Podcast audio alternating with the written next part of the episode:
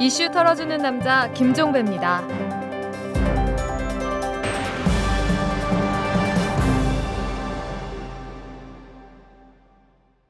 7월 6일 금요일에 보내드리는 이탈남입니다. 자고 나면 바뀌는 게 세상사라고 하던데 말 그대로입니다. 불과 며칠 전까지만 해도 비가 안 와서 난리였죠. 100년 만의 가뭄 때문에 저수지가 바닥을 드러내고 노는 쩍쩍 갈라진다고 난리였습니다. 근데 오늘은 물폭탄이 터져서 곳곳에서 도로가 통제되고 침수 현장마저 나타나고 있습니다. 이를 두고 기상 이변이 어쩌니 저쩌니 하면서 하늘을 탓하던데 과연 그 말 한마디로 퉁칠 수 있는 걸까요? 좀 의문스럽습니다. 천재 뒤에는 항상 인재가 있었습니다. 미리 대비하지 않고 미리 손쓰지 않는 나태와 아닐 말이죠. 만사 부려 튼튼이라고 했습니다. 미리 준비하고 대비하는 행정이 간절합니다. 자, 털기전 뉴스로 시작합니다. 김찬경 미래저축은행 회장이 2007년 대선 때 이명박 대통령의 친형인 이상득 전 의원에게 모두 30억 원을 건넸다라는 증언이 나왔습니다. 미래저축은행 고위 관계자는 어제 김찬경 회장이 2007년 대선을 앞두고 김덕룡 민족화해협력 범국민협의회 대표 상임의장을 통해서 이상득 전 의원을 소개받아서 보험용으로 30억을 건넸다고 주변의 가까운 사람들에게 말을 했다고 합니다. 한편 이상득 전 의원이 대선이 있던 해인 2007년에 임석 솔로몬 저축은행 회장으로부터 받은 3억여 원을 당시 이명박 캠프의 유세단장이던 권오울 전 새누리당 의원에게 전달한 단서를 검찰이 포착한 것으로 전해지고 있습니다. 검찰 수사가 대선 자금으로 한 발 더 다가서고 있습니다. 솔로몬 저축은행으로부터 금품을 수수한 혐의로 어제 대검 중수부에 소환된 정두원 새누리당 의원이 피의자 신분으로 약 14시간 동안 조사를 받은 다음에 어젯밤 11시 45분경에 귀가를 했는데요. 정두원 의원은 제가 정권을 찾는데 앞장섰습니다. 그러나 저는 이 정부 내내 불행했습니다. 이렇게 운을 뗀 다음에 그분들은 다 누렸지요. 마지막 액땜이라고 생각하고 기다리겠습니다. 이런 말을 남겼다고 합니다.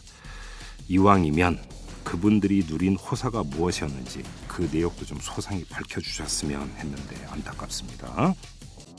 일본의 하시모토 도루 오사카 시장이 이끄는 오사카 유신회가 어제 차기 중의원 선거의 공약이 될 유신 8책의 개정판에 이런 내용을 포함시켰다고 합니다. 전쟁을 포기하고 국가의 교전권을 인정하지 않으며 군대를 보유하지 않는다. 이런 헌법 제9조의 개정 여부를 국민 투표로 묻겠다. 이게 선거 공약 가운데 하나라고 합니다. 일본의 막 가는 속도 이게 점차 빨라지고 있습니다. 지금까지 털기전 뉴스였습니다. 내 안에 또 다른 나를 찾자. 김두식 교수의 욕망해도 괜찮아. 당신은 제대로 욕망해 본적 있습니까? 진짜 당신의 속마음을 들여다보세요. 욕망을 인정하면 사는 게 즐거워집니다. 읽을수록 통쾌한 공감. 김두식 교수의 욕망해도 괜찮아. 도서 출판 창비. 재벌과 모피아의 함정에서 탈출하라. 종횡무진 한국 경제. 재벌 개혁에 앞장서온 김상조 교수. 그가 한국 경제에 던지는 여덟 가지 질문. 우리가 몰랐던 한국 경제의 진실을 파헤칩니다. 더 이상 경제 권력자들의 눈속임에 속지 마세요. 종횡무진 한국 경제. 오마이뉴스가 만드는 책 오마이북. 새벽이 왔다고 소리치면서 목은 목은 왜 비트는지 모르겠습니다. 여러분들께 누를 끼쳐서 죄송스럽게 생각합니다. 일단 저로 인해서 이런 말썽이 일어나니까 동생에게도 좀 미안죠. 정말 가슴이 아픕니다. 뭐 이제 가서 성실하게 답변에 응하겠습니다.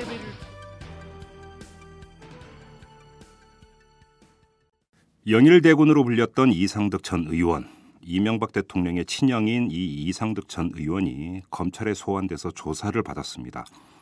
이상득 전 의원은 조사를 받고 일단 귀가를 했지만 검찰이 곧 구속영장을 청구할 거란 이런 얘기도 흘러나오고 있습니다.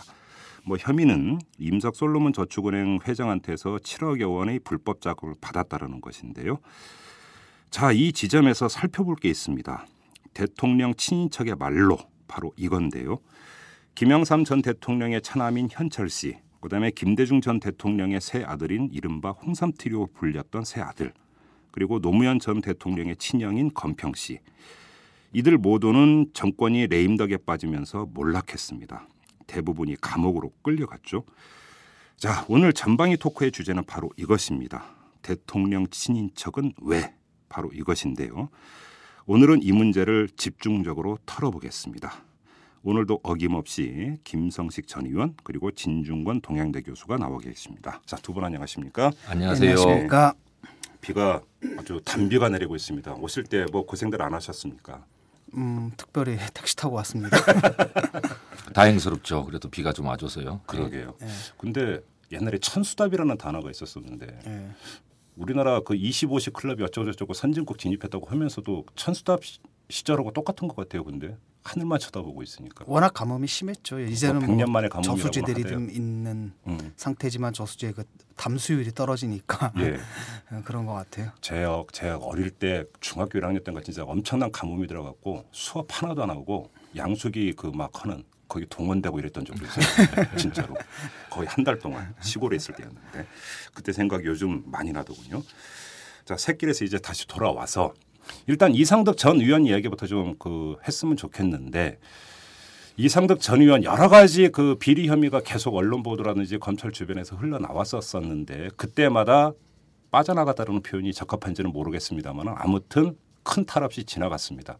근데 요번에는 별로 그렇게 그 쉽게 지나갈 것 같지 않다. 이런 게 좀 일반적인 전망인 것 같은데 어떻게 두 분도 그렇게 뭐 전망을 하십니까? 예. 뭐 일단은 검찰에서 이제 물증을 가지고 임석 그 솔로몬 저축은행 예. 로비 자금 네. 형태로 처리를 한려는 네. 그 자신감을 비치고 있어요. 예.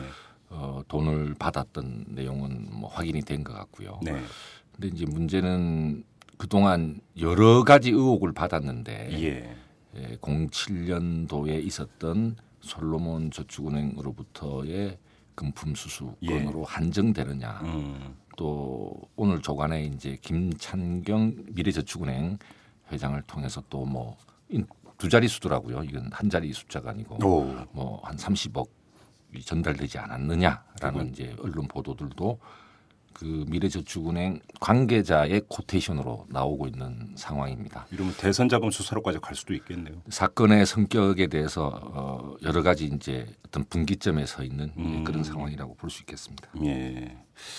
그런데 이제 오늘의 주제는 그 이상덕 전 의원의 뭐 비리 혐의 이런 데 좁혀서 가는 게 아니라 좀 넓게 대통령 제가 좀 전에 이제 말씀드린 대로 대통령 친인척 참 그 말로가 참 다들 비참했습니다.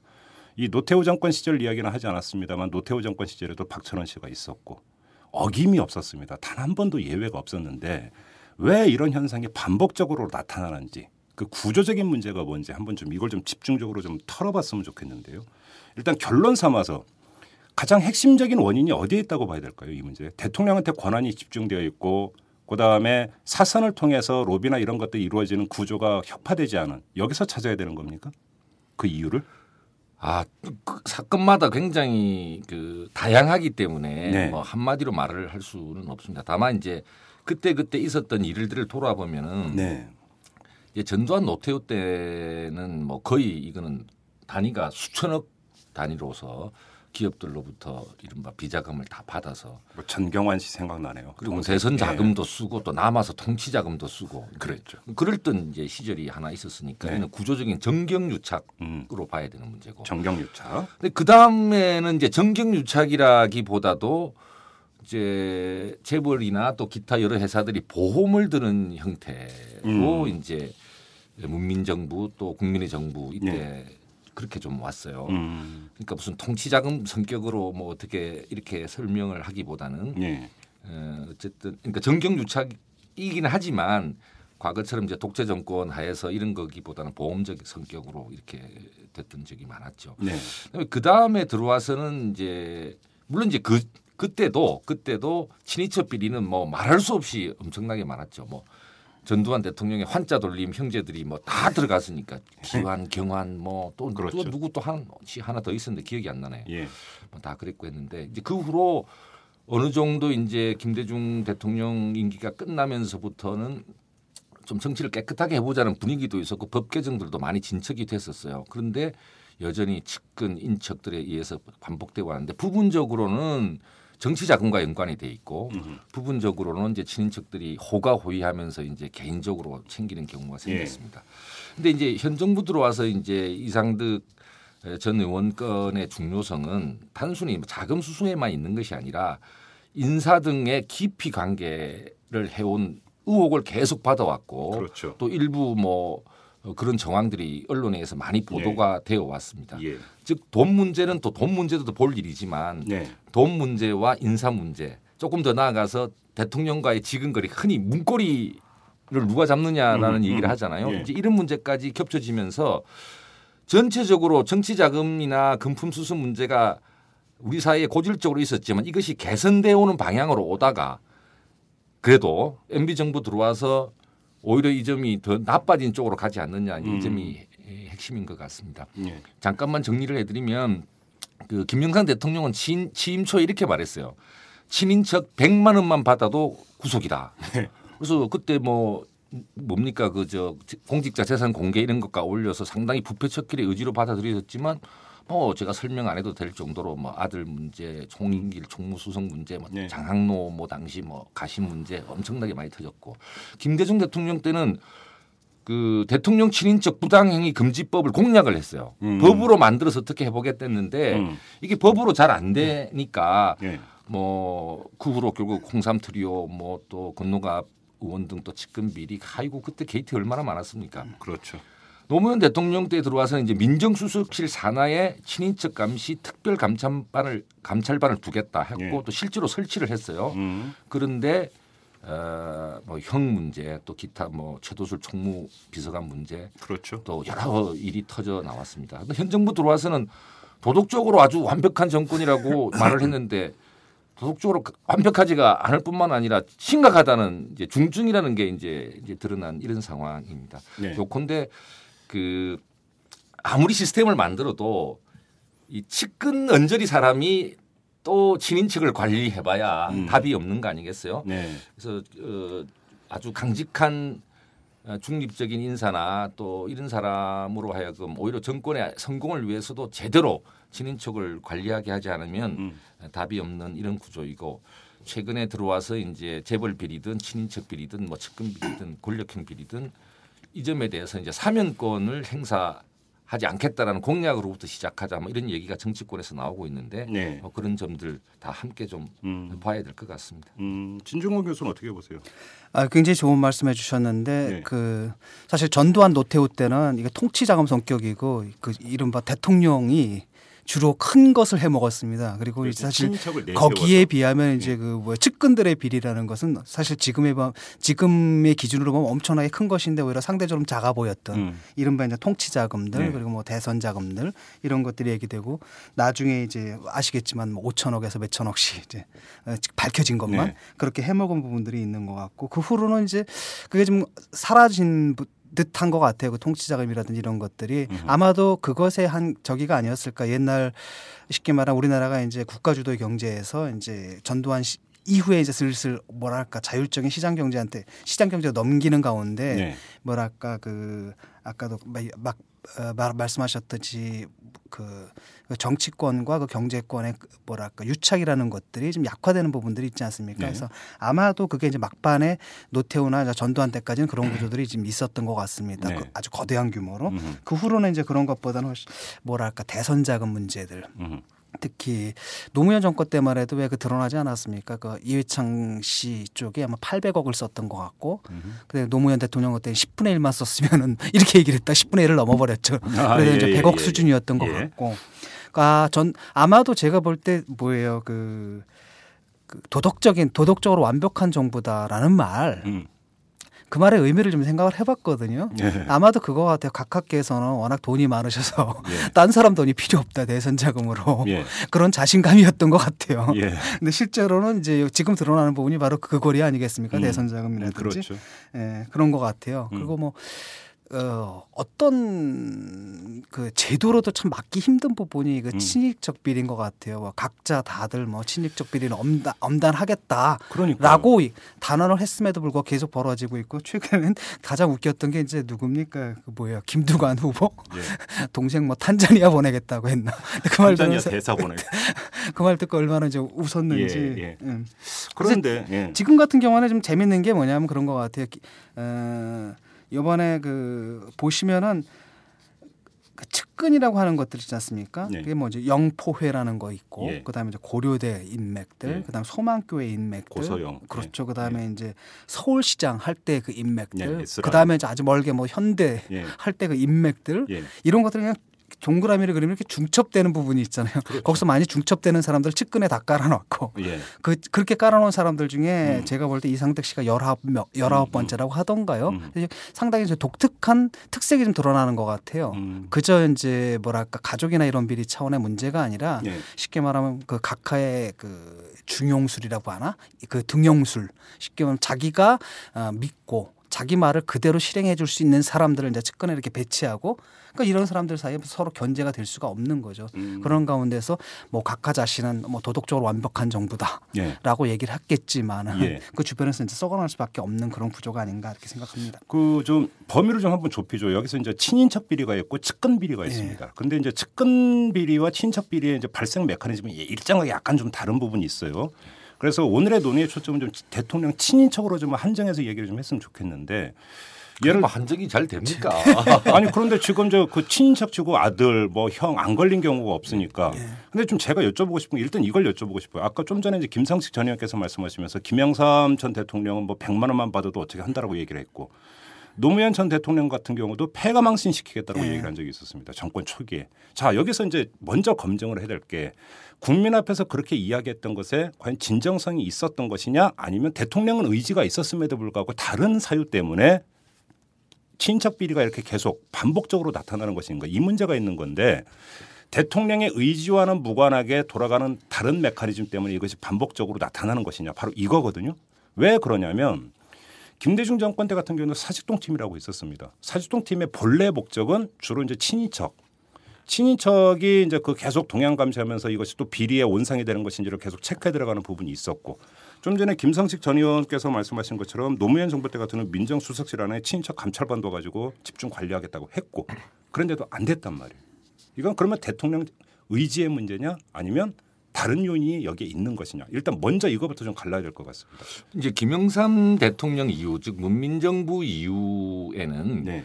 어, 정권을 잡은 대통령의 입장에서는 어, 자기 재임 기간 동안에 친인척 비리가 안 나타나기를 진심으로 희망했을 거고 그것을 위해서 노력했을 거라고 그러- 생각해요. 그러니까요. 뭐 예. 이후 대통령 저는 다 마찬가지로 생각합니다. 예. 근데 아까 제가 처음에 말씀드릴 때그 돈이 돈으로 끝나는 게 아니라 그게 인사라든가 음흠. 다른 사업에 대한 인허가에 영향을 미칠 수 있다든가 음. 이런 문제로 연관될 수 있는 그 상황을 내버려둔 가운데서 네. 아무리 친인척 비리 뭐 폐가 망신 뭐 혹은 음단 해봐야 음, 음. 답이 없다는 없다. 것이 이제 핵심적인 예, 내용입니다. 예. 예를 들면 이제 그 김대중 전 대통령 시절에 보면 이제 대부분들이 게이트랑 연관이 돼요. 예. 어, 홍삼 트리오도 그렇고 맞아요. 측근들도 그렇고 이거는 약간 이권하고 연관이 그렇죠. 예. 돼 있는 건입니다. 그다음에 MB 대통령 들어와서는 제일 먼저 그 무슨 공천에 뭐 따주겠다 하면서 그 처사촌이라는 분이 그것도 한 30 억 가까이 받았어요. 야, 그거 참 적지 않은 금액이에요. 요즘 이런 거 줘봐야 별로 공천에 영향 안 받거든요. 그 정도의 그렇죠. 정당들의 그, 그 자기 정리는 돼 있는 상황인데, 그러니까 이런 경우도 있지만 더 중요하게는 이제 MB 정부 들어와서는 중요한 멘토들 음. 또 친인척들이 다 지금 에, 연관이 돼 있다는 측면에서 어, 구조적으로 어, 정권 운영에 있어서 네. 어, 대통령으로서는 이런 부패 사건이 없기를 바랬지 모르겠지만 네. 결국 문고리, 네. 인사 음. 또 여러 가지 좀 어, 청탁이나 알선 수재의 소지가 있는 부분에 대해서 힘을 미칠 수 있는 위치에 음흠. 그런 사람들이 있으면 음. 결국 이것은 아무리 뭐 백만 명이 감시를 해도 예. 어, 못 잡는 예. 도둑이야 뭐, 뭐 100명이 감시해도 한 도둑 못 잡는다 그러잖아요. 그렇죠. 뭐 그런 어, 차원의 문제로 봐야 될 것 같아요. 그래서 비리 문제를 비리만 떼어놔서 보기보다도 비리가 생길 수밖에 없는 어떤 온상, 예. 온상 그 자체에 대한 구조적인 개혁. 음. 또 그러니까 이제 탄자니아 얘기도 나오고 그 이상득 부의장 문제도 처음부터 외국에 좀 나가시라는 얘기가 많았어요. 네, 맞습니다. 그 저 4년 전에 이제 공천 할 때도 55인들이 좀 예. 의원 그만해라. 불출마 요구할 때. 네, 할때 저도 그 뭐 요구했던 당사 중- 중에 한 명이고 예. 또그 후로 이제 당내에서도 민본 20일 중심으로 해서 이제 09년도에 보궐선거 지고 나서 상반기에 이선 우퇴해라. 음. 이제 이런 요구를 많이 했지만 이제 이런 요구들이 받아들여지지 않은 가운데 뭔가 영향력을 행사할 수 있다고 생각하니까 주변의 사람들이 여러 형태의 돈질을 할 수밖에 없는 음. 그런 구조에 있는 거죠. 그 중에서 많은 것을 뿌리쳤겠지만 네. 또 어떤 경우는 또 이렇게 걸려 들어와서 예. 어, 돼 있으니까 구조적으로 그 인사라든가 청탁 이런 것과 연관될 수 있는 소지에 예. 아예 투지를 말아야 되고 음흠. 복수로 감찰에 들어가고 음흠. 또 그것을 담당하는 담당자 자체가 음. 목에 칼이 들어와도 뭐 정말 제대로 이런 비리는 번지지 않도록 하겠다고 하는 음. 확고한 의지를 가진 오히려 내부의 비판자적 성격을 가진 사람을 아예 그 측근비리 척결 담당자로 앉혀야 되지 않을까. 근데 바로 그 점인데 제가 이제 들은 얘기는 물론 이제 그 사실 확인 안 했습니다만 현철 씨 같은 경우 김영삼 전 대통령의 차남이 현철 씨 같은 경우는 단순한 비리 문제가 아니라 국정농단을 했던 사람 아닙니까? 그렇죠. 그런데 공천에 다 개입을 했죠. 그러니까요.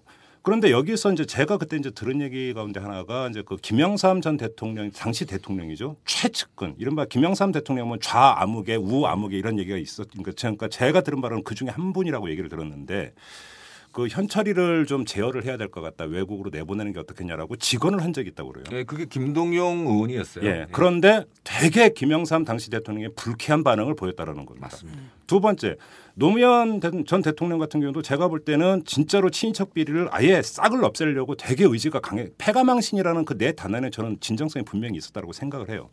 근데 형 건평 씨 문제가 나왔을 때 또 건평 씨를 언급한 게 아니라 형을 가만 놔두지 않는 사람들을 비판한 적이 있었습니다. 제가 이 두 가지 사례를 갖고 왜 여쭤보냐면 대통령이 될 때의 초기 때의 그 초심과 나중에 가면 이것이 일정하게 달라지는 부분이 있는 것이 아니냐. 뭐냐면 피는 정의보다 진하다. 이런 혹시 이런 것은 없는가 해서 한 분이 여쭤보는 겁니다. 어? 어떻게 보세요? 그 점은. 글쎄요. 저는 뭐 나름대로 할 거라고 하느라고 했다고 생각을 해요. 예. 왜냐하면 이제 메리트가 없잖아요. 사실 뭐 어, 대통령이야 자기 임기 그 제대로 마치고 그다음 깨끗하게 물러나는 게 최대의 명예고 아마 그것 때문에 했을 텐데 네. 돈몇 푼 때문에 그 돈 몇 푼 때문에 그다음에 내 측근들이 내가 대통령 한 덕에 뭐 이만큼 해먹었다 이런 것들이 그들의 뭐 명예나 자부심들 내지는 그 사람들의 이해관계와 네. 관련돼 있다고 생각하지는 않습니다. 오히려 이제 노무현 대통령이 그 얘기했던 우리 형도 형 좀 그만 놔둬라. 그렇죠. 예. 그 부분들은 이제 일정 정도의 어떤 무력감 같은 걸 좀 보여 주는 것 같아요. 음. 예를 들어 가지고 오히려 우리는. 어, 하려고는 예. 했는데 왜 예. 그냥 계속 쑤시느냐라는 거죠. 예. 근데 뭐 대통령이야 자기까지 책임질 수 있어도 예. 뭐 자기 형까지 책임질 수는 없는 부분이잖아요. 예. 그런 부분도 분명히 좀 있는 것 같습니다. 예. 이번에 뭐 이상득 선 이상득 그 의원의 경우에도 사실 그렇거든요. 이분들이 뭐 돈이 부족한 부분들은 아닌 것 같아요. 먹고 살기 위해서 먹고 살기. 위해서 뭐 했다라기보다도 예. 그 다음에 또 이명박 대통령이 뭐 알았다면 그걸 놔뒀겠습니까? 이런 음. 부분 분명히 있는 것 같습니다. 그런 의미에서 뭐랄까 아직까지 우리 사회의 그 의- 인식 자체가 좀 안 바뀐 부분이 있는 것 같아요. 음. 예를 들어 뭐즉 대통령 형이다 또는 대통령의 누구다라고 한다면 그 사람을 통해 가지고 뭔가 이루어질 이룰 수 있다라는 그리고 또 상당 부분 아직까지도 이룰 수 있는 부분들이 남아 있고 음. 그런 것들이 시스템으로 이렇게 작용하는 게 아닌가 음. 그런 측면이 크다고 봅니다. 그러니까 결국은 구조의 문제, 시스템의 문제를 언급을 하셨는데 여기서 한번 좀 나눠줘. 일단 그러면 대통령 친인척 관리라고 하는 것은 원천적으로 한계가 있다. 그렇죠. 아무리 뭐. 하려고 해도 한계가 있다. 근데 미필적 고의라고 해야 되나요? 그런 건 있잖아요. 예. 그러니까 요번에 어, 요번 사건 같은 경우는 그 미필적 고의가 굉장히 크다고 생각을 합니다. 음. 왜냐하면 애초에 그 사람들 배치한 걸 딱 보면 이게 서로 견제할 수 견제할 수 있는 음. 그런 구조가 아니거든요. 음. 시스템 자체가 이게 썩을 수밖에 없는 시스템이라는 거죠. 네. 자기 주관적 의제 어쨌든 간에 음. 자기 측근들 뭐 그 아까도 말했던 그 동그라미들 네. 이 동그라미들 서로 서로 겹치고 또 다들 알고 있을 예. 텐데 예. 그걸로 자기 주변을 다 한 해놨으니 예. 그 안에서 뭐 감찰이 된다 한들 어떻게 음. 되겠습니까? 음. 그리고 어, 이게 이제 객관적 사실이고요. 음. 근데 이걸 갖다가 뭐 썩기 위해서 또는 썩는 걸 봐주기 위해서 이렇게 갔다 이렇게 생각하지는 않아요. 자기가 이제 통치 하는 음. 스타일이 원래 그런 거죠. 음. 네. 그러니까 이제 역대 정권에 다 나타난 이런 문제점들, 특히 MB 정부 들어와서는 그게 너무나 총체적으로 어, 이렇게 확인되는 이런 상황이지 않습니까? 예. 그래서 이제 구조와 시스템의 문제가 핵심적인 문제인 건 틀림이 없어요. 예. 뭐그 점은 아까도 제가 뭐 두 차례 말씀을 드렸는데 아, 역시 대통령의 그 의지가 중요한데 네. 이 의지를 뒷받침하는 과정이 굉장히 저는 그 잘 짜여져야 된다고 봅니다. 그렇죠. 그럼 검찰을 통해서 이제 예, 예, 예. 확인되는데 이제 50 때나 60대 일은 그 공화국이 끝나고 나서 그 다음 정권 때 주로 검찰이 수사를 해서 밝혔잖아요. 큰 음, 덩어리가. 음, 그렇죠. 그래 네, 그러다가 김영삼 정부부터 이제 임기 중에 예. 이제 측근 비리들이 그렇죠. 터져 나오기 시작했는데 예, 예. 다 임기 후반에 터져 나와요. 레임덕에 빠지면서 예, 터져 지금까지. 예. 그렇다면 청와대 민정수석실 음. 이 일을 어쨌든 맡아 써야 될 그다음에 사회의 공기로서 또 검찰이 해야 될 역할 이런 것들이 정권 초반에는 뭔가 작동하지 않는다는 것을 입증하는 거잖아요. 그렇죠. 저도 뭐 그도 말씀드린 법률 전문가가 아니어서 시스템 개선을 뭐 어떻게 해야 될 것인지는 좀 별로로 제가 네. 참 말씀드리기가 여러 가지로 미흡한데 어쨌든 이 점은 굉장히 우리가 돌아봐야 될 것 같아요. 그럼 정권 초기부터 제대로 된 사정 시스템, 음. 제대로 된 친인척 비리 감시 시스템이 작동되기 위해서 어떻게 해야 될 것이냐 이 점에 대해서 그렇죠, 그렇죠. 대통령 후보들이 아주 명료한 이제 얘기를 해야 되지 그냥 추상적으로 뭐 나는 절대로 그런 일이 없도록 하겠다든가 뭐 음. 깨끗한 음. 대통령 되겠다든가 해봐야 그 말이 다 나중에 빈말이 된다는 건 다 확인이 되었으니까요. 네. 그 다음에 친인척 경우는 우리나라의 경우에 조금 더 어, 중심 유념해서 봐야 되는데 이제 노건평 씨 같은 경우도 이제 별 볼 일 없는 예. 촌부라고 당시 노무현 대통령이 맞습니다. 변명을 예. 했는데 예. 예. 별볼 일 없는 촌부가 아니었잖아요. 여러 차례에 걸쳤고 한, 한, 한 건은 뭐 농협 저에서 어떤 증권회사 인수하는 문제와 관계에서는 30억을 받았단 말이에요. 그다음에 이명박 정부 들어와서 지금 이상득 부의장 건은 지금 현재 그 솔로몬 저축은행 건 갖고 시비를 받고 있지만 이게 도대체 어디서 어디까지냐 그동안 의혹만 받은 것만 따지면 한도 끝도 없는 좀 그런 내용이란 그렇죠, 말이죠. 그렇죠.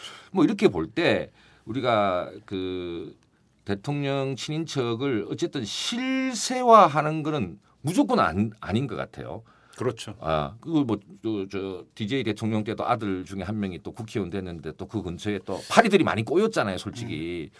그래서 뭔가 친인척이 적어도 청와대 문고리 그다음에 인사 청탁 계열로부터는 완전히 관두기 하고 오히려 공개적인 신고제를 받아야 될 것 같아요. 가령 친인척들이 어허.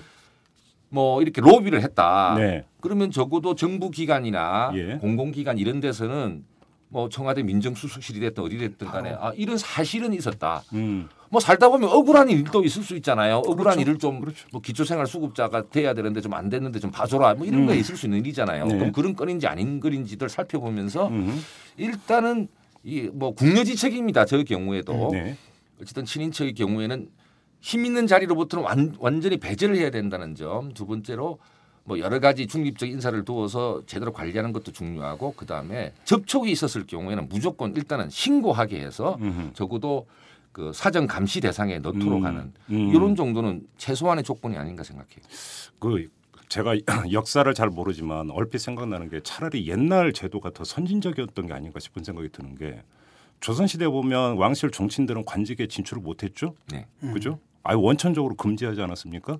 근데 이명박 정부는 대통령의 친형께서 국회의원하고 여권의 실세로 지금 기능을 했었고 그 다음에 제 기억 이건 괜히 잘못 얘기했다고 요거다 먹는 거지 아니고 명나라 때 보면 동창이 있고 서창이 있지 않았습니까? 그때 정보기관으로. 음. 근데 제가 정확한지는 모르겠는데 서창 같은 경우는 기능이 주로 왕 황실 황실 인사들을 감시하는 그런 걸로 제가 이제 알고 있는데 정확하지는 않습니다만 이런 거 보면 오히려 옛날 제도가 더 선진적이었는 게 아니었는가요? 어? 그때라 그런 거 국정농단이 없었으면 그때라고 측근 비리가 없었던 건 아니죠. 항상 환관 환관들도 설치고 그랬잖아요. 예, 네, 모든, 그렇게 보면 맞습니다. 예, 모든 규칙은 위반되기 위해서 존재한다고. 그래서 뭐 사실 뭐 대책이라는 게 그렇잖아요. 아까 뭐 수가 없는 부분이 있죠. 뭐 네. 그 결국은 이제 검찰이 음. 중립적이어야 하고 그 어떤 음. 상황 어떤 단서만 잡은 바로 수사에 들어간다라든지 음. 이런 의지를 보여줘야 되는데 그게 이제 집권 초기에는 당연히 먹히질 않는 부분 음. 이런 것들은 결국 이제 검찰 중립성이라든지 검찰 개혁의 문제거든요. 네. 두 번째는 이제 사정기관 같은 경우에는 이제 어떤 사람을 안 치느냐 음. 의지가 있다면 정말로 음. 뭐랄까 그 어, 정말로 이렇게 의지를 가지고 어, 밝혀내고 음흠. 싸울 수 있는 이런 사람들을 앉혀야 되는데 대개 이제 측근들을 앉힌단 말이죠. 신뢰할 음, 수 있는 사람을 음, 음. 거기서부터 이걸 이제 고치는 부분이 있겠고 다른 음. 한편으로는 친인척들 그 보내는 방법도 있는 것 같아요. 그 수밖에 없는 것 같아요. 차라리 물리적으로 외국으로 보내거나. 저도 그 생각을 해봤는데 네. 옛말에 저기 호랑이 떠난 숲에 뭐 여우가 왕이 된다고 하나요? 하긴. 예. 그죠. 뭐 예를 들어서 직계 보낸다고 하면 그다음에 반개가 설칠 거 아닙니까? 그렇죠. 사돈의 팔촌까지 났어 갖고. 그리고 뭐 눈에 보이지 않는 외국에 또 로비하려는 사람들이 요즘 인터넷 그렇죠. 시대인데. 그렇죠. 아이폰으로. 그러니까요. 이게 탄자니아 그러니까 네, 탄자니아 국민들 되게 기분 나쁜 얘기예요, 사실은. 그렇죠. 근데 이게 네. 탄자니아 보낸다고 될 문제가 아니라는 거예요. 그러니까 탄자니아의 IT 수준을 아주 우습게 보는. 아니 그래서 제가 어젯밤에 생각해 본 게 하여튼 무조건 신고하게 만드는 거. 어. 그러면 이제 단서를 갖고 물어볼 거 아니에요. 예. 아니 왜 저 금감원에 전화를 해서 예. 그랬느냐. 예. 아그 뭐, 뭐 이런 거였다. 그 해명을 받고 음. 또몇 번또 그렇게 또 해명을 받도록 강요를 당하면 찝찝하잖아요. 그럼 안 하게 되고 뭐 음. 하여튼 음. 이 런 정도 제도가 필요한 것 같아요. 음. 그리고 뭐 정권 말기라도 드러나는 건 괜찮은 것 같아요. 이게 예. 권력 관계에 의해서 예. 사실 그렇잖아요. 그 뭐 대통령이 임명하는 음. 직위에 있는 사람들 아닙니까 결국은 음, 음. 그 사람들이 대통령을 감시한다라는 것은 뭐 제도적으로 좀 구조적으로 어려운 부분이 있지만은 음, 음. 결국은 이제 권력 투쟁에 의해서 음. 예컨대 옛날 권력과 떠오르는 권력 사이에 항상 거리두기 내지는 또 협력 이런 가운데 이제 알 뭐랄까 그 줄서기가 시작되지 않습니까? 음. 이제 정권 말기가 말기쯤 되면 이제 공무원들도 줄서기가 음. 되고 어, 이게 뭐, 그, 뭐 바람직한 현상은 아닐지 몰라도 그나마 이런 순기능을 한다면은 음. 그 와중에서 감춰질 뻔한 비리들이 드러나는 것들 음. 이런 것들은 괜찮은 것 같아요. 그 지금 돌아보니까 사정기관의 장을 어떤 사람으로 앉힐 것이냐. 그 사정기관의 장이 어떤 마인드로 그러면 그 대통령의 친척들을 관리하고 내지 감찰할 것이냐. 이 문제를 얘기를 하다 보니까 이게 참 중요한 포인트인 것 같은 게 민간인 불법 사찰의 이제 방법 이런 게 또 다 드러나지 않았습니까? 그러니까 제가 볼 때는 감찰의 노하우가 부족하거나 그죠? 감찰 능력이 떨어지는 것 같지는 않습니다. 역으로 본다면. 네. 그러나 결국은 정말로 그 민간인 불법 사찰 정말 잘못된 일이지만 그런 기능을 차라리 대통령의 친인척한테 돌렸다 돌린다면 그렇지 않습니까? 돌린다면 옴짝달싹 못하게 네. 만드는 그럴 여지도 충분히 있고 그런 마인드만 있다면. 그런데 그 말씀은 현재까지 그러면 친인척 비리에 대한 감시 시스템이 없었느냐라는 이제 반론으로 네. 연결이 될 수 있는데 다 있었어요. 예. 있었는데 정권 초기에는 적어도 작동을 안, 안 하는 거죠. 거죠. 그러니까 마인드의 문제가 네. 중요하다는. 네. 그다음에 정권이 만들어지기 직전에 벌어졌던 일들을 예. 정권을 잡은 쪽에 대해서는 별로 조사를 못 하죠. 음. 이런 그 문제들인데 어, 뭐 그도 말씀드리지만 그 대통령의 뭐 은명만 갖고는 될 일이 아니기 때문에 그렇죠. 에, 구조적으로 할 일들 또 인사로 해결할 문제들 음. 또 제도 개선을 통해서 할 문제들에 음. 대해서 음. 좀 진지하게 음. 논의들이 많이 됐으면 좋겠습니다. 예를 들어 근데 감찰실이라든지 이런 데서 주도적으로 밝혀낸 어, 친인척 내지는 측근 비리가 있었던가요? 얘가? 제 기억으로 없어요. 거의 아니, 없었다고만 말하기는 어려워요. 그, 네. 그 사전 단계에서 뭐 그 못하게 했을 수도 있고요. 그렇죠. 아. 그뭐 저는 그런 의미에서 뭐 감찰실 자체가 아예 작동을 안 했다라기보다도 많은 정보를 갖고 있는데 좀 그것을 척결하려는 의지가 그러니까요. 확실히 그, 그 대통령의 의지까지 연결시키는데 음. 그 감찰실이라든가 민정수석실이라든가 여러 부분들이 부족했다고 음. 볼 수가 있고 특히 MB 정부 들어와서 문제가 됐던 것은 인사 라인, 감찰 라인 등이 다 한 몸이었다는 그렇죠. 그런 지적들이 그렇죠. 크잖아요. 그렇죠. 또 노무현 대통령 때는 그러지는 않았던 것 같아요. 뭐 당시 민정수석실에 지금 대통령 후보입니다만 문재인 수석 같은 경우는 참 깐깐한 수석으로 예, 예. 네. 알려져 있었는데도 자관 이건 그래. 알았는지 몰랐는지 모르겠지만 예, 그, 그형 문제를 해결하지를 못했거든요. 음, 음. 그래서 이제 이런 문제를 볼 때 뭐 감찰실이 좀 더 강화되도록 하면서도 그 정보 사항들이 어떻게 에, 그 대통령과 더불어서 음. 그, 그 정권에서 정말 깨끗한 에, 정부를 만들고 또 음. 사정을 제대로 하는 그 음. 기관과의 연관 속에서 초기부터 음. 어떻게 제대로 싹을 잘라 나가느냐. 네. 그러니까 정권 초기에 이런 일이 터지면 이제 저 국민한테 비판을 많이 받으니까 좀 찜찜해하는 것도 있잖아요. 우선 작은 거는 눌러놓고 덮어놓고 예, 덮어놓고 이제 나중에 네. 큰 일이 안 생기도록 하는 것도 중요한 일이 아니냐 생각하는데 역시 뭐 초장의 일벌백계보다 더 나은 건 없는 것 같아요. 그런 의미에서 다음 음. 정권부터는 초장부터 제대로 그런 비리의 소지가 제대로 밝혀지도록 하는 것과 음. 더불어서 초장부터 제대로 된 에, 사법적 처리나 음. 징계를 해 나감으로써 이후에 그런 일이 더 안 생기도록 음. 혹은 줄여질 수 있도록 하는 과장, 과단성 있는 조치들이 뒤따라야 될 것입니다. 그럼 좀 다음 카테고리로 넘어가죠. 이번엔 친인척 말고 측근인데 실세라고도 이제 그 항상 정권에는 실세가 있었습니다. 그죠? 예. 실세는 실세라고 하는 게 그 꼭 나타날 수밖에 없는 겁니까? 우리나라의 그 권력 구조와 정치 구조에서는 김상수 의원님 어떻게 보세요? 예, 대통령의 권한이 아주 큽니다. 대통령의 권한이 크다는 말은 거꾸로 그 권한을 행사하기 위해서 남의 손을 많이 빌려야 되잖아요. 혼자 다 할 수는 없으니까. 예. 예. 그런데 가령 장관이 이제 가장 공식적인 국무위원으로서 대통령을 대리하는 일을 하는데 MB 정부 들어와서 재미있는 이런 주요 산하기관 인사 뭐 그것도 뭐 사장 이런 정도면 또 모르겠어요. 그것도 아주 큰 회사고 근데 아주 작은 회사의 사회이사까지 다 뭐 청와대가 관계됐다는 이제 썰이 있었단 말이죠. 예. 그러면 이제 사람들이 딱 알죠. 아 내가 저 좀 열심히 어디 산하단체에서 일을 하고 싶은데 음. 뭐 장관하고 이야기하는 것보다 저쪽이 더 낫겠다 싶으면 음. 이제 그쪽에 파리들도 꼬이고 본인들도 뭐 일부는 쫓아내겠지만 또 음. 일부 옛날에 또좀 음. 이렇게 신세진 사람들에 대해서는 또 들어줘야 되고 네. 이런 늪에 빠지게 되잖아요. 네. 그뭐 이상덕 부의장의 경우에도 나중에는 어떻게든 임석 회장을 안 만나려고 발버둥 친 흔적이 검찰 조사에도 있단 말이에요. 네. 근데 이제 이런 거를 같이 본다면은 역시 대통령은 내각을 중심으로 하고 정당과 민주적 협의를 하면서 거기에서 뭔가 기본적인 국정이 서고 음. 그런 가운데 좀 어, 나머지 또 대통령실 자체에서 가져야 될 기능들을 좀 갖춰 나가고 하는 이런 큰 틀의 변화가 네. 있어야 되겠죠. 안 그러면 뭐 옛날에 소통령 무슨 또 뭐 이런 온갖 국정농단 세력들이 그러니까. 별도로 나오게 돼 있는 거죠. 예. 진중권 교수님은 어떻게 보세요? 음, 뭐 말씀하신 대로 뭐 대통령의 권한이 워낙 크고 예. 그 다음에 원래 정치라는 게 혼자 할 수 있는 건 아니잖아요. 예, 예. 항상 자기 뜻에 맞는 사람들을 이제 앉힐 수밖에 없는 구조가 있고 예. 뭐 그때 노무현 대통령만 해도 그때 코드 인사라는 말 많이 들, 듣지 않았습니까? 예. 그다음 한편으로는 아니 그럼 대통령이 통치를 할때 그 자기 통치 철학을 갖다 제대로 이해하는 사람들을 예. 앉히는 게 당연한 거 아니냐 예. 이렇게 이, 이 사람이 이제 근데 객관적으로 보기에는 이른바 측근이 되는 거거든요. 근데 그렇게 모인 그 측근들 중에서 이제 도덕성이 문제가 되는 사람들 많겠죠. 음. 또그 옹립을 하기 위해서 음. 그 굉장히 많은 또 굳은 일들을 해야 되지 않습니까? 네. 돈도 모아야 되고 등등등등 어떤 공작 비슷한 것들도 해야 되고 음. 그런 가운데서 당연히 이제 그 그런 썩을 수밖에 없는 음. 구조가 음. 또 생기는 게 아닌가. 음. 예. 그러니까 바로 지금 진중권 교수께서 포인트를 짚어주신 것 같은데 측근이라고 하는 단어를 꼭 부정적으로만 볼 게 아닌 게 대통령이 자신의 국정 철학과 그 같은 철학을 가지고 있는 사람을 중용하는 것은 어찌 보면 당연한 현상 아닙니까? 그렇죠. 근데 그 사람들은 이제 대통령을 또 만든 사람들이거든요. 그렇죠. 그런데 이제 만들다 보면 좀 전에 얘기하신 것처럼 신세를 앉을 수가 없는 거죠. 여러 음. 사람들한테. 그러니까 측근을 네. 쓰냐 안 쓰냐 문제가 아니라 네.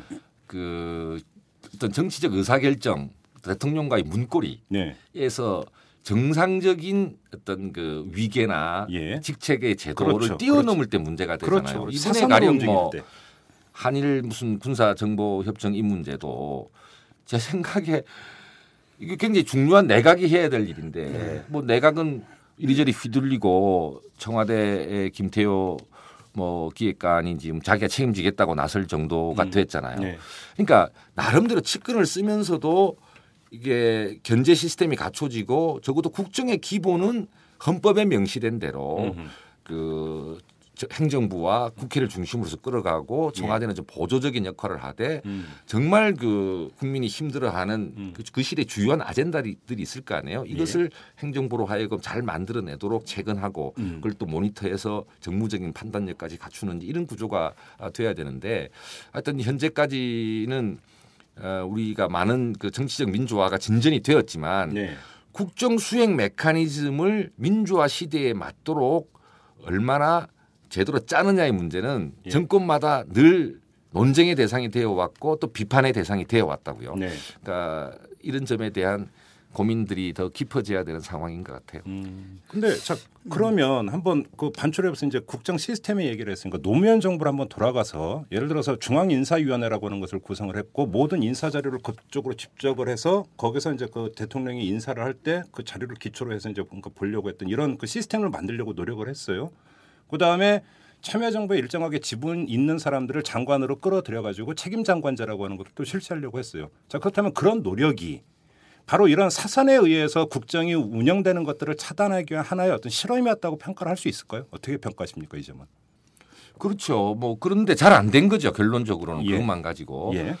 그 저는 노무현 정부 시절에 대한 어, 상세한 얘기는 잘 모릅니다만 거기서도 역시 그 인사가 과연 뭐 가령 장관들이 제청해서 임명할 수 있는 자리가 장관 재량으로 됐느냐 네. 그것은 제가 잘 확인할 수가 음, 음, 없어요. 예. 그런데 중요한 거는요. 그러니까 이 인간 사회가 항상 그 탐욕도 있고 부패의 소지가 있습니다. 우리가 무결점에 완벽한 사회를 지금 견줄 수는 없는 거잖아요. 네. 그런데 사고가 많이 날고 또 인간들이 또 그런 뭐, 뭐 일들을 저지를 거라는 전제하에 네. 이걸 제도를 잘 이제 짜 나가야 되는데 크게 봐서 그런 의미에서 그 법에 명시돼 있는 인사권자에게 인사권들을 분산시켜 주는 거 있잖아요. 네. 이거는 중요한 방향이에요. 음. 그리고 그 내에서 인사를 좀 잘하도록 음. 모니터를 하는 게 에, 포인트라고 봐야 되고 어쨌든 음. 청와대가 모든 그 미간 말직까지 다 또 공공기관 뭐 이런 부분까지 다 틀어지고 하는 인사는 이 사고가 날 수밖에 없는 구조입니다. 어차피 어차피 어쩌면 덜 드러났을지도 몰라요. 지금 음. 현 정부에서 벌어지는 일들도. 음. 어, 그래서 전반적으로는 완벽할 수는 없습니다. 그래서 인사권은 지정된 대로 분, 분산하고 그 검찰은 초기부터 눈 부릅뜨고 제대로 본연의 그 사장의 역할을 제대로 할 수 있도록 하고 또그 그 친인척들이나 측근들이 여러 가지 청탁을 할 경우 네. 그 점에 대해서 또 그 청탁이 갖는 어떤 말할까 그 애로사항을 알아보기 위한 이런 측면도 있으니까 예. 오히려 그런 것이 왔을 때 아까도 제가 그든 말씀드리지만 그 해당 기관에서 뭐 청와대 수석실이라든가 해당 고 관련 팀 감찰팀에게 일단은 신고를 하게 해서 음흠. 그쪽에서 다시 한번 체크를 해보게 하는 음. 뭐 이런 구조들 을 통해서 해결을 할 수밖에 없을 것 음. 같아요. 그 크게 보면 몇 가지 이제 차원이 있는 것 같아요. 이렇게 유착이라는 것. 네. 그러니까 크게 보면은 아, 사실 뭐 정책 부분도 있고 그다음에 입법 부분도 있을 겁니다. 근데 이거는 사실 어디까지 불법이고 어디까지 합법인지 예, 참 애매모호한 부분이 있고 대부분 뭐 합법적인 방식으로 이루어질 거라고 봅니다. 그러니까 예를 들어 가지고 대기업이라든지 아시잖아요. 뭐 4대강 아, 이렇게 사업할 때는 뭐 정권의 이해도 있지만은 또 굉장히 많은 또 다른 그걸로부터 이익을 받, 받게 되는 어떤 경제권의 요구 같은 것들이 분명히 있었을 거라고 보거든요. 네. 또 그것을 위한 어떤 입법이라든지 이런 것들은 이제 좀 더 뭐랄까 깊이 들어가야 되는 밝혀내기도 힘들고 사실 어, 불법 이런 불법이라고 얘기하기 상당히 힘든 부분, 상당히 합법적인 정, 형태로 이루어진 부분이 있는 거 있을 것 같고 지금 문제가 되는 건 되게 이제 좀 전에 말씀하신 청탁 뭐 이런 건 것 같아요. 네. 그건 굉장히 작은 그 심부름 센터 역할이라든지 네. 또 하나가 이제 인사 역할 같은 것들이고 결국은 이제 어. 그 차이가 뭐냐면은 좀 전에 그 말씀하신 것처럼 이게 공식 라인이 있고 음. 그 다음에 공식 라인 바깥에서 뭔가 이렇게 움직이거든요. 그게 문제죠 사실. 예, 그게 문제인데 어디나 다 있는 것 같아요, 그런 게. 그 세- 옛날에 이제 뭐50 때는 이른바 하나회라는 게 그거 아닙니까? 예. 공식 라인과 상관없이 어떻게 힘을 갖고 있는 것 같고. 최근에 이제 통진산 다- 사태 같은 거 보면 이른바 정파라는 것이 네. 당의 공식 기관하고 전혀 상관없이 이렇게 움직이면서 실제로 움직이는 부분들이 이렇게 현 정권은 있고. 영포 라인이 있고. 예, 현 정권의 뭐 영포 라인이라든지 이런 것들이 있는데 역시 이제 이런 거 흔들리지 않게끔 여기다 시- 뭐랄까 그 공식 라인을 갖다 세우는 것들이 음. 가장 중요한 부분이라고 봅니다. 그 쉽지는 이- 않지만 일각에서 이렇게 주장하는 사람이 있는데 한번 그 어떻게들 보십니까? 지금 이런 문제가 친인척 비리, 측근 비리가 계속 나타나는 것은 결국은 대통령한테 너무 많은 권한이 집중되어 있기 때문이다. 가장 근본적인 원인은 여기에 있다. 고로 권력 구조를 바꾸자. 의원 내각제로 바꾸면 어떻겠냐. 이렇게 주장하는 사람들이 일부 있습니다. 이런 견해에 대해서 어떻게 생각하십니까? 글쎄요. 저는 좀 아닌 것 같아요. 왜냐하면 아니에요? 뭐 예. 권력 분산하게 되면 그 분산된 권력 따라가지고 떡고물 들이듯이 하고 차라리 하나로 이렇게 모아줬을 때는 찾기라도 쉬운데 좀 분산이 돼버리면 이건 좀 찾기도 힘든 상태가 되지 않을까. 아 그래요? 김상식 전 의원 어떻게 보십니까? 이제 권력 구조 개편 문제를 이리 뭐 친인척이나 측근 비리로 바로 연결하는 것은 조금 부적절 논리적 예, 비약입니까? 비약이 있어요. 음. 그건 그거대로 좀잘 음. 우리가 여러 가지 지혜를 모으고 음. 또 다음 차기 대선 주자들도 음. 실효적인 방법을 분명히 이 첨부한 네. 대국민 깨끗한 음. 정부에 대한 공약을 해야 음. 될 거라고 생각이 들고요. 음. 근데 이제 권력 구조 개편 문제는 현재 5년 단임제는 수명을 다한 것 같아요. 아, 뭐? 저는 음. 제가 뭐 국회의원 하면서도 많이 느꼈고요. 대통령을 다섯 번을 우리가 국민의 손으로 뽑았거든요. 어쨌든 다 뭐 결과가 좋지 않았는데 대통령이 5년 만에 뭘 좀 하면서 역사랑 승부하지 뭐 국민 여론에 뭐 연연해 하지 않겠다 이렇게 당선되는 순간 다 그렇게 됐어요. 이런 것이 이제 대통령으로서의 국정의 무책임성 예. 어로 연결이 되고 특히 여야 간 국회를 통한 어떤 갈등 해소라는 것이 굉장히 민주화 이후에 중요해졌는데 그런 기능이 계속 짓눌러지고 어 이렇기 때문에 보다 저는 뭐 4년 중임제로 하되 일부 국회 권한을 강화하는 좀 분권형 어, 개헌을 하는 것은 좋지 않겠나 이런 생각을 하고 있고요. 음. 이것은 뭐 국정 수행 전반에 관한 문제 차원에서 드리는 말씀이고 그것과 직접적으로 어, 친인척 비리 문제가 연결된다고 보지는 않아요. 다만 법에 밝으신 분들은 이제 미국에서 이제 골치 아프다 골치 아프다 안 되니까 이제 로비를 활성화하는 로비스트법을 만들었잖아요. 그렇죠. 예. 근데 저는 사실 이거 잘 모르겠어요. 로비스트법 만들면 해결이 되는지 안 되는지. 음, 음. 자꾸 뭔가 좀 투명화해서 음. 이제 들여다볼 수 있게 해서 고속의 불법적인 소지를 줄인다는 건데 법에 밝으신 분들 간에도 이 논의도 좀 해주시기를 어, 바랍니다만 글쎄요. 뭐 그것으로 해결이 될지는 음. 잘 모르겠어요. 어쨌든 인사 예. 음. 다른 권한으로부터 친인척이나 측근들의 권한을 줄여놓는 것이 출발점이에요. 그 뭐 몰래 그 뒷돈 받아 챙기는 거에 어쩔 수 없다고 치지만 인사청탁이나 인허가 로비라든지 이런 거 같은 경우는 행정 체계를 얼마만큼 투명화하느냐하고도 이게 연동이 되어 있는 문제 아니겠습니까? 이쪽에서 좀 대안이 있을 수는 없을까요?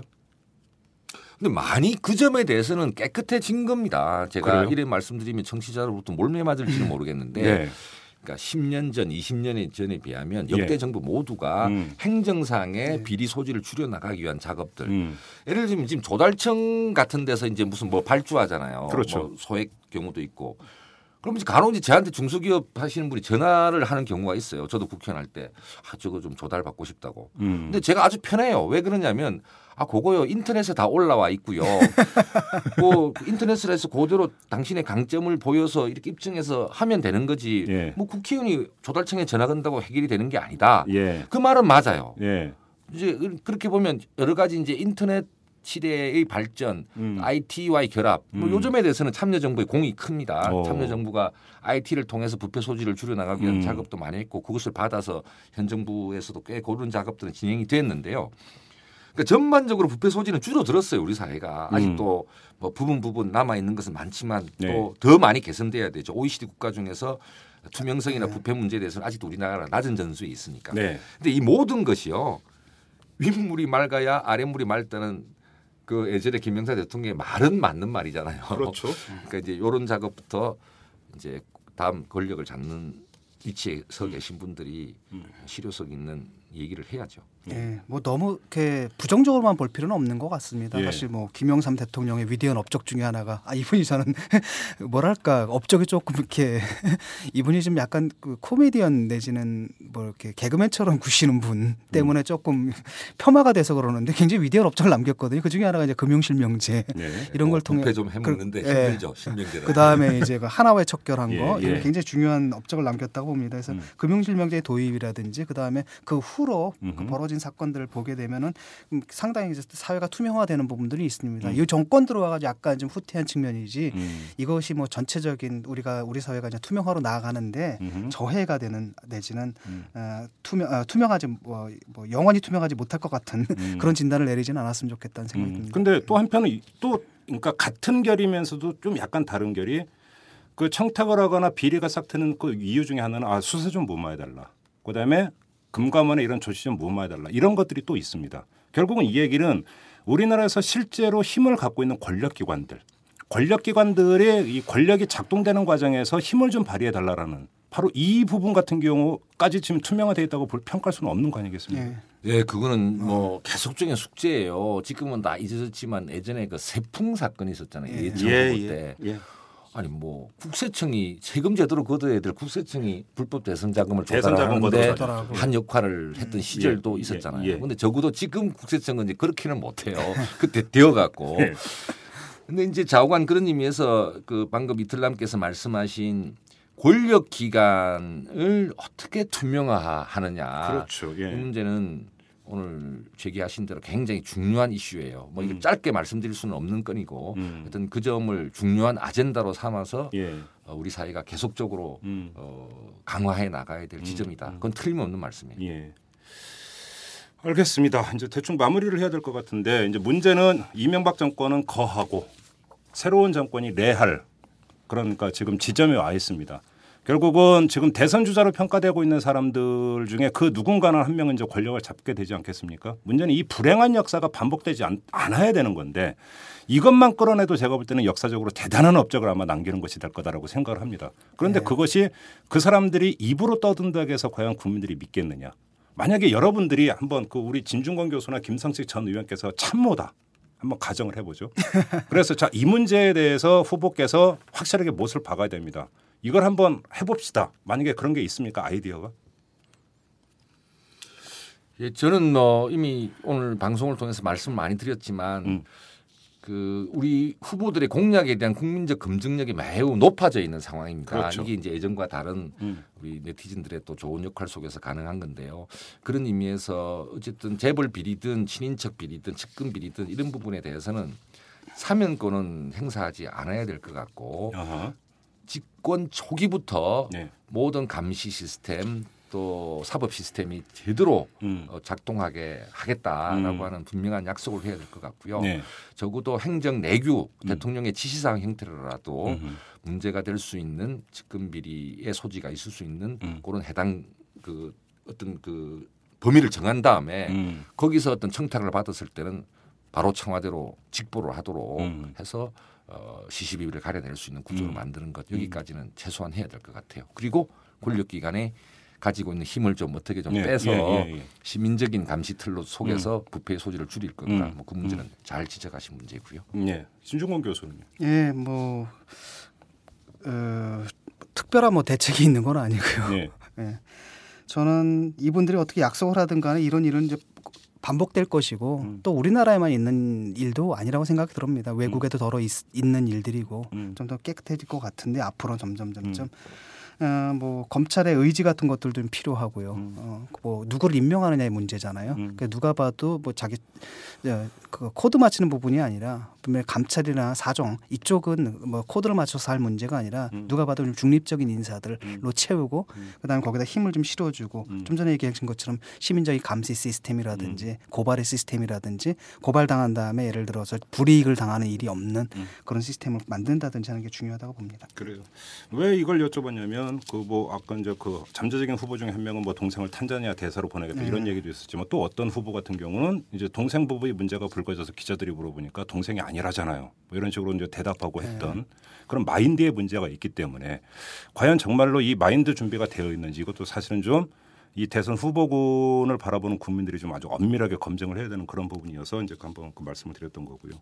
아무튼 참 부끄러운 역사죠. 이 반복된다는 것은 대한민국 전체적으로도 부끄러운 역사인데 한편으로는 이 문화의 선진화 지수가 어디에 와 있는가를 보여주는 아주 단적인 또 이 바로미터가 바로 이 문제가 아닌가 싶은 생각이 좀 들고 네, 이제 대군 시리즈는 그만 나왔으면 좋겠어요. 그렇죠. 적어도 대군 동화대군, 시리즈는 영일 대군, 영일 대군 그렇죠.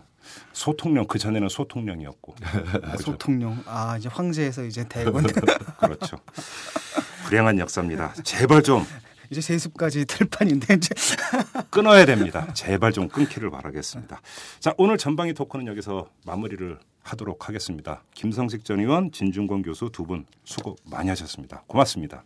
감사합니다. 감사합니다. 네.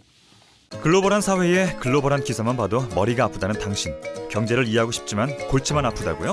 아빠와 딸이 함께하는 최진기의 인문학 특강 시즌 2로 업그레이드 됐습니다 경제학에서 철학, 전쟁사, 버블쇼크까지 팟캐스트 인문학 강의 1위 지금 오마이스쿨에서 만나보세요 school.ohmynews.com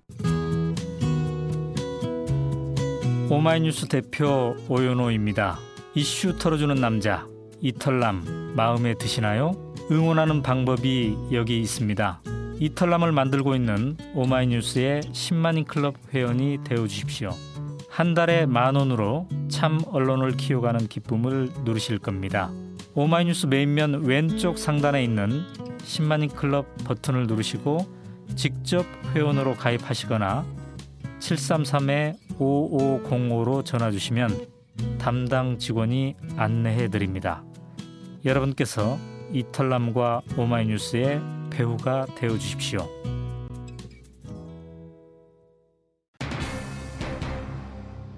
친인척과 측근 굳이 분류하자면 이는 봉건적인 단어입니다. 시스템이 강조되는 현대 정치에서 그들이 설 자리는 없는 것이죠. 그런 점에서 우리나라는 후진적입니다. 길게 설명할 것 없이 이 후진성의 상징은 결단코 끊어야 합니다. 물론 경로는 여러 가지가 있을 수 있습니다. 국민과 언론의 관심도 높아져야 하고 정치 행정 시스템도 투명해져야 합니다. 그러나 무엇보다 중요한 건 권력자의 의지입니다. 자기 종아리에 회초리를 대는 결연한 자세가 필요한 것이죠. 이만 마치도록 하겠습니다. 지금까지 이탈남 김종배였습니다.